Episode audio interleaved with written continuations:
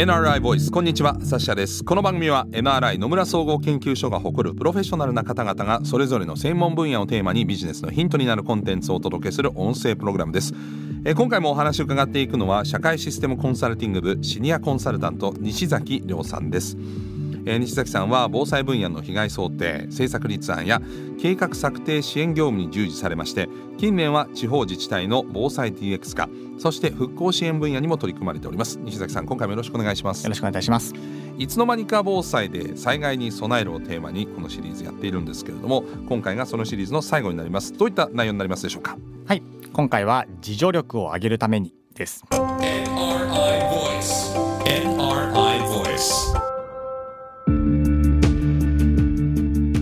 冒頭から割とテーマにされています自助力、まあ、自助ですよね、えー、これ具体的にこの自助力を上げるためにっていうのはどういうことなんでしょうか、はい。まあ、自助力が上がっているという状態は明日災害が起こっても大丈夫なように対策が実施されているということだと考えています。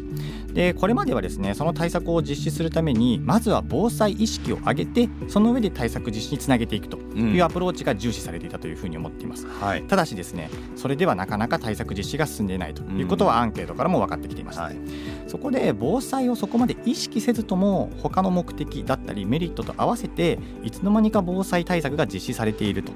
いう状況を作れば自助力が上がっていくための重要なアプローチになるというふうに考えていまして、まあ、そのいつの間にか防災という考え方をどう普及させるかが今後のポイントかなというふうに思っています。どうやってアプローチするんですか？そうですね。あのいつの間にかに働きかけるなかなか難しい、ね、本当に難しいんですけど、はい。はい、あのいつの間にか防災がいくつかできている人にとってまあ、自分が思っている以上に防災対策ができているんだという気づきを与えること。がまず第一歩かなというふうに思っています、それも防災になってるよってことが分かれば、はい、あそういうことねってことですね。そうですね、はい、おっしゃる通りです。あとはいつの間にか防災ができてない人にとっても、うん、まあ、日常生活の中で実はいつの間にか防災対策ができちゃってる人が周りに何人かいるということが分かるとそのまあ危機感といいますか自分だけ困るかもしれないということになるので、まあ、そこからも自助力向上につながるかなと思うので、まあ、こういういつの間にか防災できている人が結構いるよっていうことを、まあ、世の中に気づいてもらうということが第一歩かなと思います。うん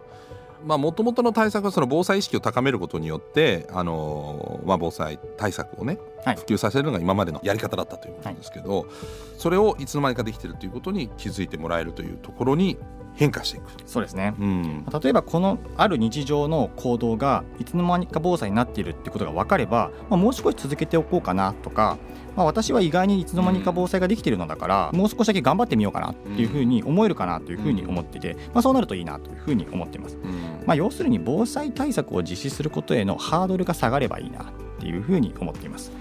で防災対策は、まあ、そこまで難しいものではないというふうに思っていただいて、まあ、さらには日常に防災を取り入れるきっかけになっていければなというふうに思っていますし、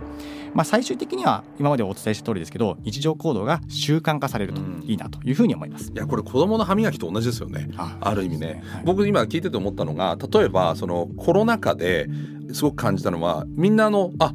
手洗いって大事なんだとかうがいが大事なんだっていや手洗いしましょうなんて子供の時から言われてるわけですけど、はい、じゃあ実際どのぐらい石鹸をつけてどのぐらいどこまで洗えばいいのかとかってそんなに意識したことないしあの人手ちょっと洗い方足りないんじゃないかと思って あんまり意識したことなかったんですけど、はい、こうコロナでその対策、まあ、マスクとかもその一一つになるかもしれないですけどあここまでするとこういう効果があるんだっていうことは多分すごくこまめに手洗ってる人とちょこっと洗ってる人でもちゃんと洗ってんだよ。ちゃんと洗ってるけどちょこっと洗ってる人にその意識の差ってなかったと思うんですよね。だけどそれって習慣じゃないですかだからそれが「ああなたすごいよく洗ってますね。手の甲まで洗ってますこれいいんですよ」っていう話とおそらくなんかその防災対策も同じかなっていうふうに思いましたね。あもうおっしゃるとですね。やっぱそういう、まあ、日頃の行動ですかね、うん、がやっぱりその災害が起こった時に備えられてるっていうふうに、まあ、思わないことが実は一番発生しない方がいいのでそうですね。まあ実感ってなかなか難しいんだろうな、うん、その自分できてるんだって実感につながる瞬間ってなかなかないので、はい、それを得るのは難しいかなっていうのもちょっと今お話聞いてて思ったりもするんですけどそうです、ね、やはりその習慣化してもし起こっちゃったら役立ってるなっていうふうに思ってもらえるといいなって思います。うん、まあ、全ての、まあ、そういうものって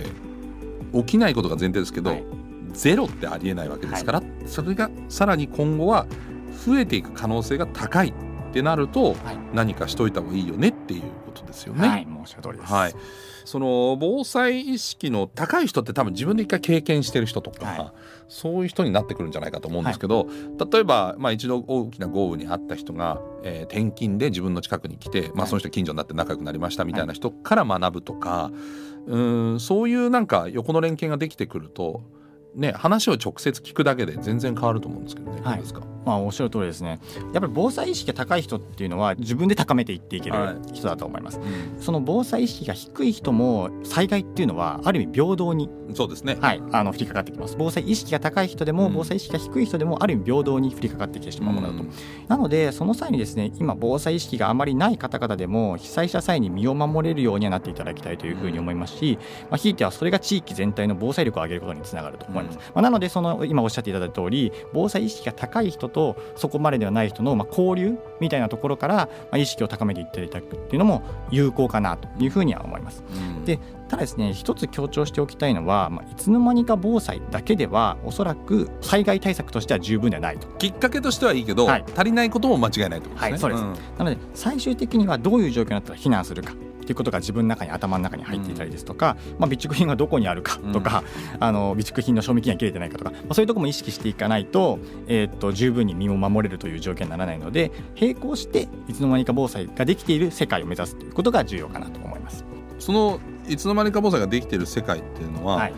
えー、どんな取り組みで実現できるんですか、はい。えーまあ、個人としてはまずはやっぱそのいつの間にか防災という考え方を踏まえてですね、まあ、日々の行動の中に、まあ、少しずつだけでいいので防災を意識した選択をまずはきっかけとして取り入れてもらえればなというふうに思っています、うん、まあ、その上で、えー、と今までもお伝えして通り最終的には習慣化されることがベストだというふうに思います、まあ、例えばその生活が便利になるようなグッズとそれに防災性が備わっている、まあ、両立しているグッズみたいなものがあると思いますけれど、まあ、それをできる限り選ぶようにしておくですとか日常品を可能な範囲でまとめ買いしておくですとか健康のために散歩を定期的にするようにするとか、まあ、そういうところは、まあ、最初のきっかけは防災にも役立つかもしれないなというふうなところで入っていってもらえればと思いますけれども最終的に習慣化するというところがいいかなと思いますし、まあ、そういうグッズなりキャンペーンなりを、まあ、企業側ですとか、まあ、国側ももし広告してもらえると、えー、より一体となってそういう世界に向かっていくんじゃないかなというふうに思います。社会から働きかけでいつの間にかが実現する可能性もある。あると思います。はい。はい、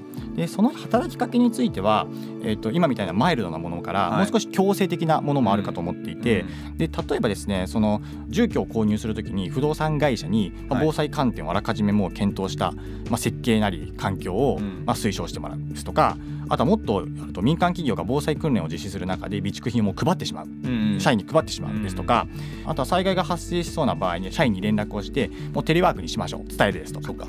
あとは学校で子どもたちに、まあ、自宅の浸水可能性ですとか、まあ、避難場所がどこにあるかっていうところを、まあ、ちゃんと家族で話し合ってくださいっていう宿題を出すでそれをしっかり提出してもらうですとか、まあ、そういうところはある程度も結構強制的に防災に関わらせることかもしれませんけれども、まあ、こういうところからもいつの間にか防災っていう中に含まれるというふうに私は考えているので、まあ、自らの意識を向上せずとも、まあ、外部からの働きかけきっかけで防災対策ができるような世界になっていくんじゃないかなというふうに思っています。こういう話になると僕いつも思うんですけど、はい国民全員趣味キャンプになれるんですよね。キャンプ趣味の人ってすごい防災できてるんですよ。だってキャンプグッズってほとんど防災グッズと同じようなもんだから、はい、で備蓄もしてるし、はい、常にキャンプに行く道具が揃ってる人って、はい、被災しても一番そのなんていうか被害を免れるというかまあまあ被害を受けたとしてもそこから、えーまあ、対策が取れてるっていう人になると思うんで、はい、なんとなくこう地方自治体からあの みんなキャンプやろうキャンペーンとかできないもんなんですかねってちょっと個人的にもキャンプグッズ買おうっていつもこういう話をすると思っちゃうんですけどまだできてないですけどね。でも本当にキャンプグッズアウトドアグッズはおっしゃる通り防災にすごい役立つもので、うん、あのランタンとかもよく言われますし、はい、あとは、まあ、テントとかも避難してみようかって言ってキャンプしに行こうかっていう、うん、まあ避難というかキャンプをしに行こうかっていう感覚ですかね。そうすると避難もキャンプとの延長と、延長になりますね。言ってみれば同じことをするってことですからね。はい、まあ状況は違いますけどね。っていうなので、まあ、グッズを持っていれば家でも使えるかもしれないし、まあ、キャンプに行くっていうこと自体が避難になるかもしれませんし、まあ、そういうのは非常にいいなというふうに私は思います。うんというわけで、えー、4回にわたって西崎さんにですねいつの間にか防災で災害に備えるをテーマにお話をいろいろと伺わせていただきました、えー、最後にですね西崎さんからいつの間にか防災で災害に備えることについて改めてお考えを教えていただけますでしょうか？はい。気象災害というのはですねこれまでのデータから見ても、まあ、今後の予想を見ても、まあ、今後増加していくことが見込まれるので、まあ、より一層災害対策というところの強化が必要になります。はい、でただしですね個人の防災対策の実施状況はやらなければという意識はある人が多いものの行動に移せていないというところが、うん、えー、現状かなというふうに思います。はいでそこで、まあ、日常生活の中で防災を意識せずともできるいつの間にか防災という考え方を、まあ、応用すれば個々人の防災対策の実施率を上げるヒントになるというふうに私は考えています。まずは日常生活の中に入り込める防災対策があること並びに意外に皆さんがそれらをできているかもしれないというふうに気づくことが第一歩だというふうに考えています。その上で皆さんにも日々の生活の中に防災を取り入れてみていただければなというふうに思いますしひいては自治体様もしくは企業様教育現場などから住民社員生徒にいつの間にか防災というものを導入できるような外部からの取り組みを少しずつ増やしていただければいいなというふうに思います。最後は皆さんへのお願いみたいな形になってしまいましたけれども災害に強い社会になるために、個人の防災意識の向上と並行してこのいつの間にか防災という考え方が少しでも助けになればというふうに思っています。はいえー、非常にこういろいろ考えがなるほどなと変わるような内容の4回でございました。西崎さんどうもありがとうございました。ありがとうございました。NRI Voice NRI Voice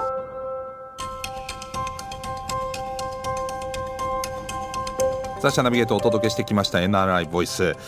あのアンケートの中で一番最大だったのが何も防災対策をしてないっていう人が多かったって話だったんですけど僕自身も、えーまあ、今回のこの4回のお話の前にもし防災対策なんかやってますかって言われたらいやー何もやってないんですよね対してって答えちゃうと思うんですよね。だけど今日お話を聞いててあスマホ例えば弁当の近く充電してます。こういったことも災害対策になるんだとかアプリの話とかも含めて自分でもやってるなと思うことがあったんですね。でそうなると何もやってないっていうとどっから手つけようかなと思ってたんですけど今日の話を聞いてあ意外と自分もやってるんだったらプラスアルファでもう一つこれもやってみようかなっていう気持ちになりました。だからやっぱりその何もやってないっていう人は実際ほとんどいなくて何かしらやってるはずなのでそこにプラスアルファできるようなマインドセットに変われば結構防災対策も一気に変わっていくのかなというふうに思いましたので改めて自分の中であこれはやってるかもっていうのを発見したりあのお話を家族とかとお友達とするのが